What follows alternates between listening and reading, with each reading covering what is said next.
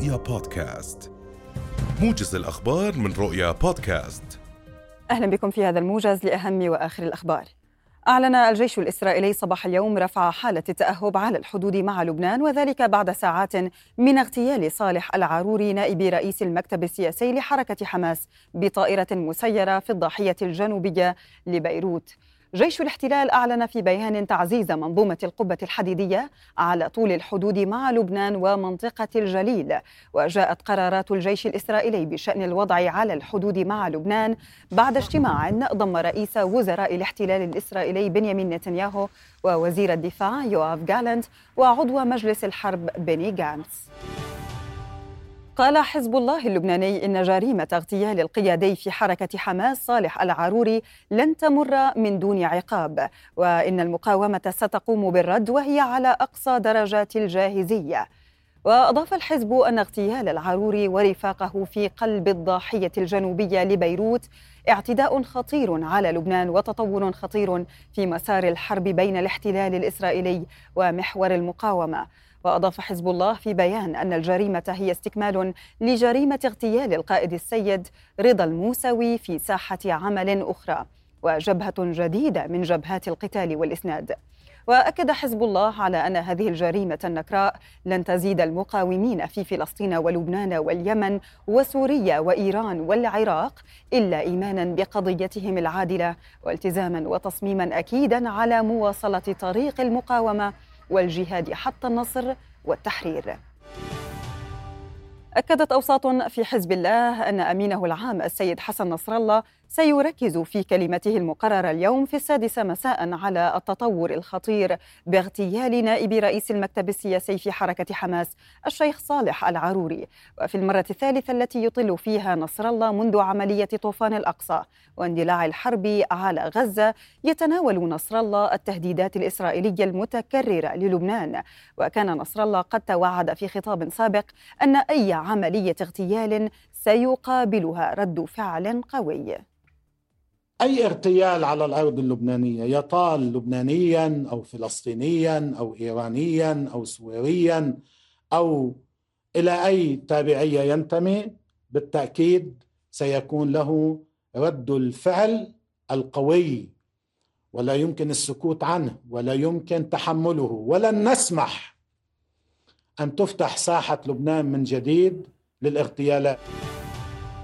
أكد رئيس المكتب السياسي لحركة حماس إسماعيل هنية أن حركته لن تهزم أبدا وذلك بعد اغتيال نائبه صالح العروري في غارة للاحتلال على الضاحية الجنوبية في بيروت.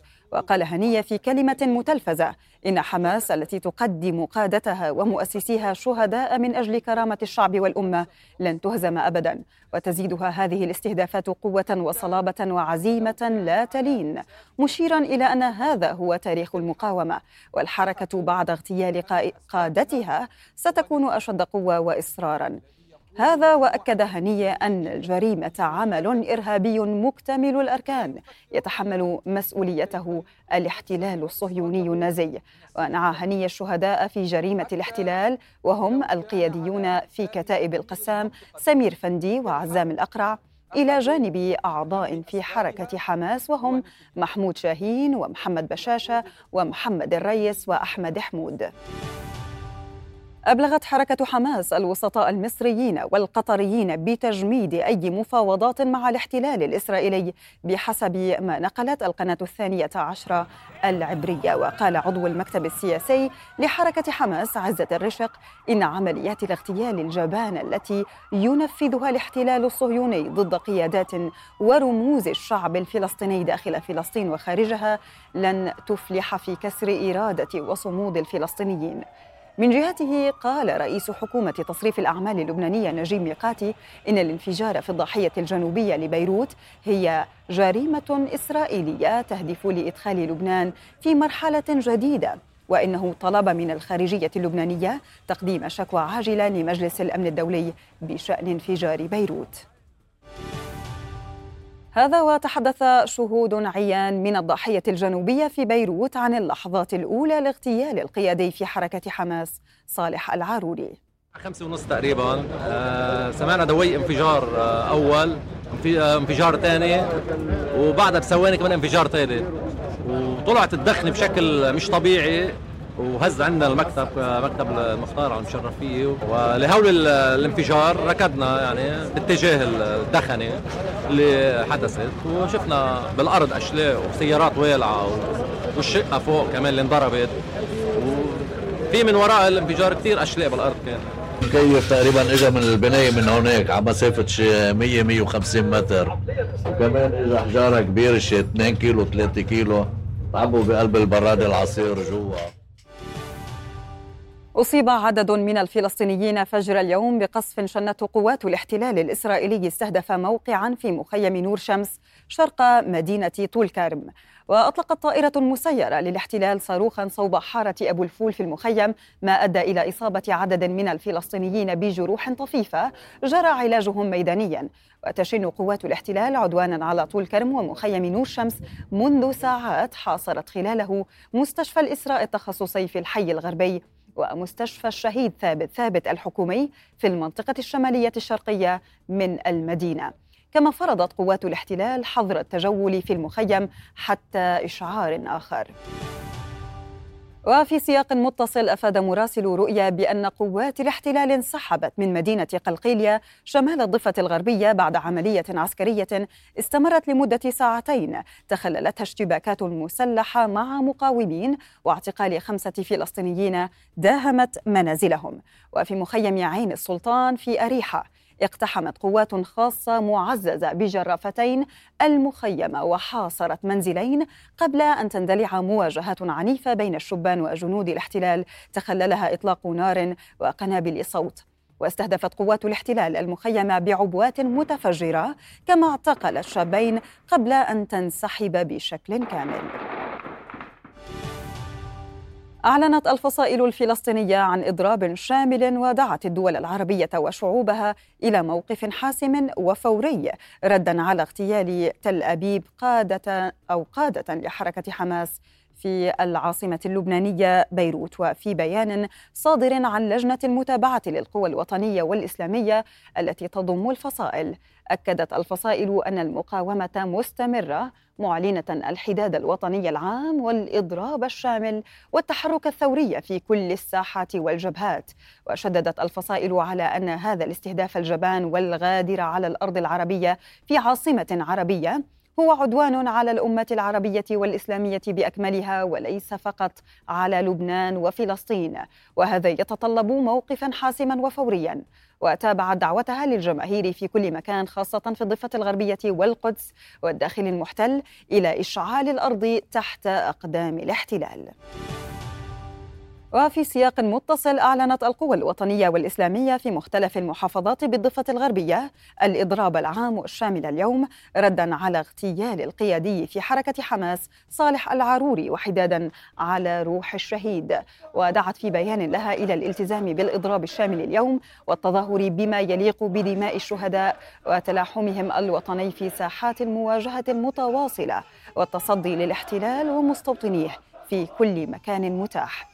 وخرجت مظاهرات حاشدة أمس في معظم مدن الضفة الغربية المحتلة وعلى رأسها نابلس ورام الله والخليل وسلفيت وجنين للتنديد باغتيال صالح العروري نائب رئيس المكتب السياسي لحركة حماس. يعز على قلوبنا خبر ونبأ استشهاد صعب جدا ولكنه ليس خير من آلاف وعشرين ألف شهيد ارتقوا إلى عليين في يعني في غزة. بالتالي قد حاز المجد ويعني نسأل الله سبحانه وتعالى أن يكون الآن في عليين عند الله سبحانه وتعالى وعند النبي صلى الله عليه وسلم. ستبقى حماس وتدوم حماس ولو استشهد قادة حماس كلهم. الشعب كله يعني قالوا حماس إرهابية وكل الشعب وكل العالم أصبح حماس. ينفذ عشرات المحامين مسيرة تضامنية انطلقت قبل قليل من أمام قصر العدل متجهة إلى مقر مجمع النقابات المهنية وتأتي المسيرة تنديدا بجرائم الاحتلال في فلسطين. وللوقوف على تفاصيل أوفى ينضم إلينا من هناك مراسلنا يوسف أبو رمان.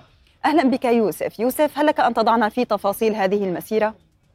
نعم رفاح ضمن الحالة الاحتجاجية الشعبية المستمرة منذ أسابيع ينطلق الآن عشرات المحامين من أمام قصر العدل في منطقة العدل متجهين إلى منطقة اشبيساني حيث مجمع النقابات المهنيه حيث ينفذون هناك وقفة احتجاجية تمثل بجرائم الاحتلال وبآلة الحرب وتطالب بوقف الجريمة وأيضا تندد باغتيال الشهيد صالح العروري. يأتي ذلك تزامنا مع عدة دعوات شعبية أيضا آه، تستعيد من خلالها آه، الدعوات الشعبية هذه زخم الشارع الأردني في الوقفات الاحتجاجية في عدة أماكن. حيث كنا شهدنا أمس عدة احتجاجات آه، آنية ظهر من خلالها المحتجون إلى الشوارع.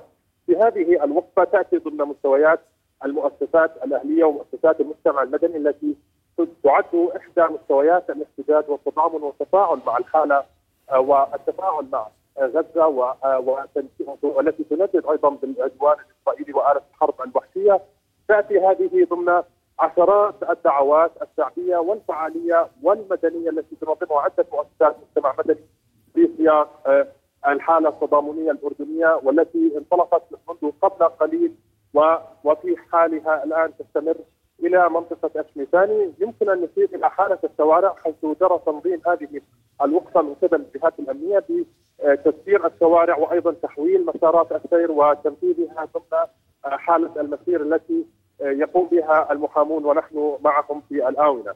إذا يمكن أن نشير إلى المشاهدين والمواطنين بأن حالة الشوارع في منطقة الثاني هي مغلقة آه، باتجاه من شارع العبدلي باتجاه الثاني تنفيذا لهذه المسيرة وتنفيذا لدعوات المحامين.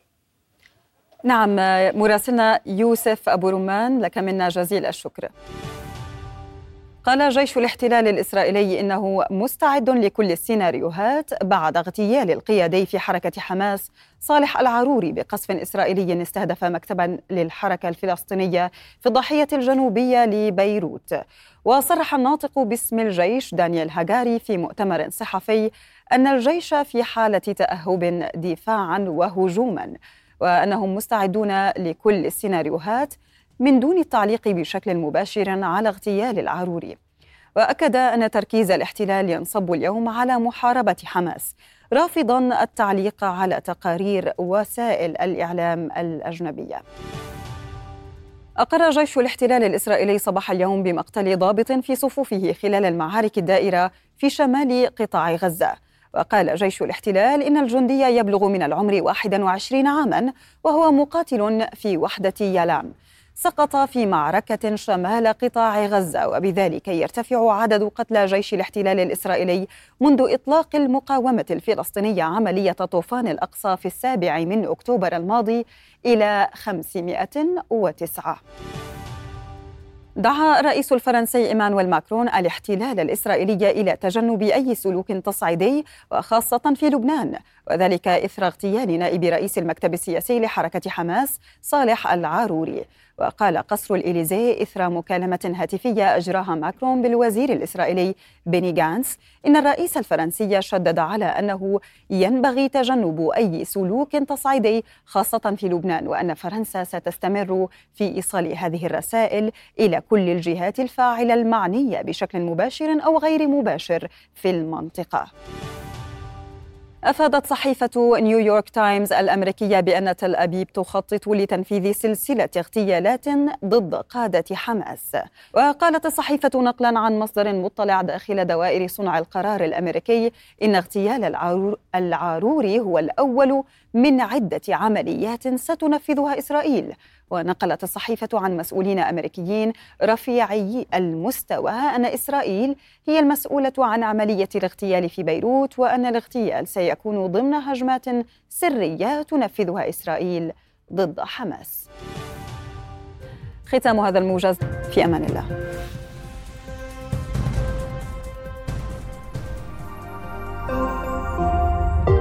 رؤيا بودكاست